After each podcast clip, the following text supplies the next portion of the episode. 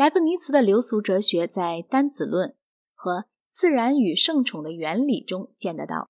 这两本书里有一本是为马尔波罗的同僚萨瓦亲王沃伊根写的，《变神论》叙述了他的神学乐观主义的基础思想。他是为普鲁士的夏洛蒂王后写的。我先从啊这些作品中发挥的哲学讲起，然后再转过来谈他搁置未发表的内容比较充实的东西。例如笛卡尔和斯宾诺莎，莱布尼茨也让他的哲学立在实体概念上。但是，关于精神和物质的关系以及实体的数目，他和这两人的意见根本不同。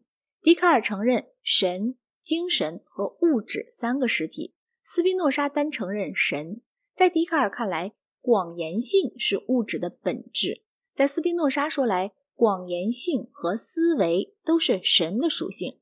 莱布尼茨主张。广延性不会是某一个实体的属性，他的理由是广延性含有复多的意思，所以只能够属于若干个实体并成的集团，各单个实体必定是无广延的。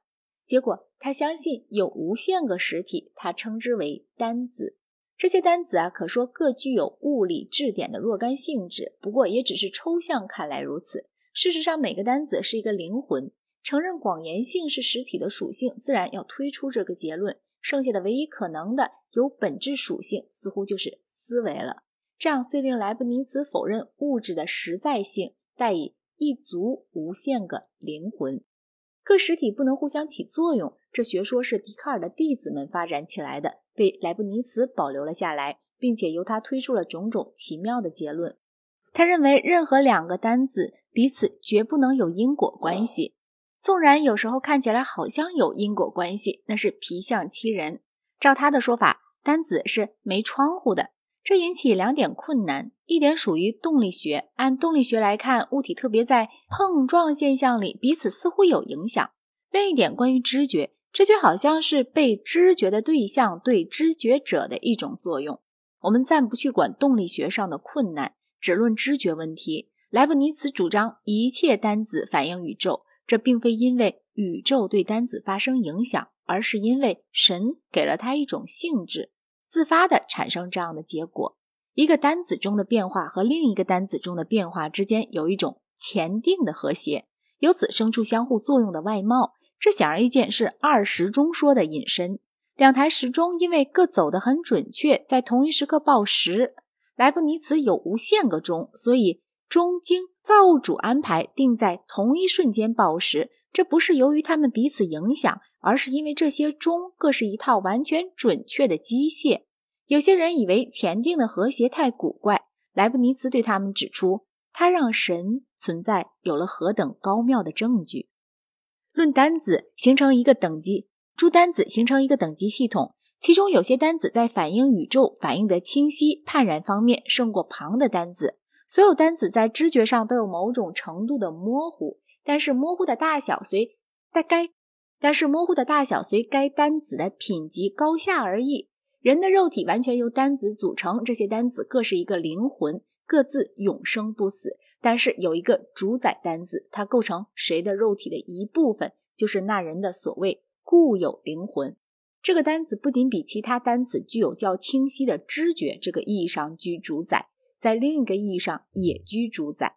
在普通状况下，人体的种种变化是为了主宰单子而起的。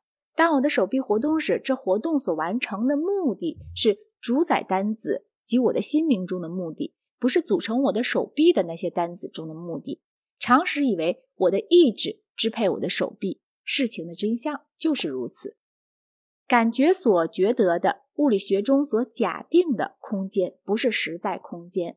但是有一个实在的对偶，即诸单子按照它们反映世界时的立足点依三度秩序的排列，各个单子按本身特有的透视法看世界。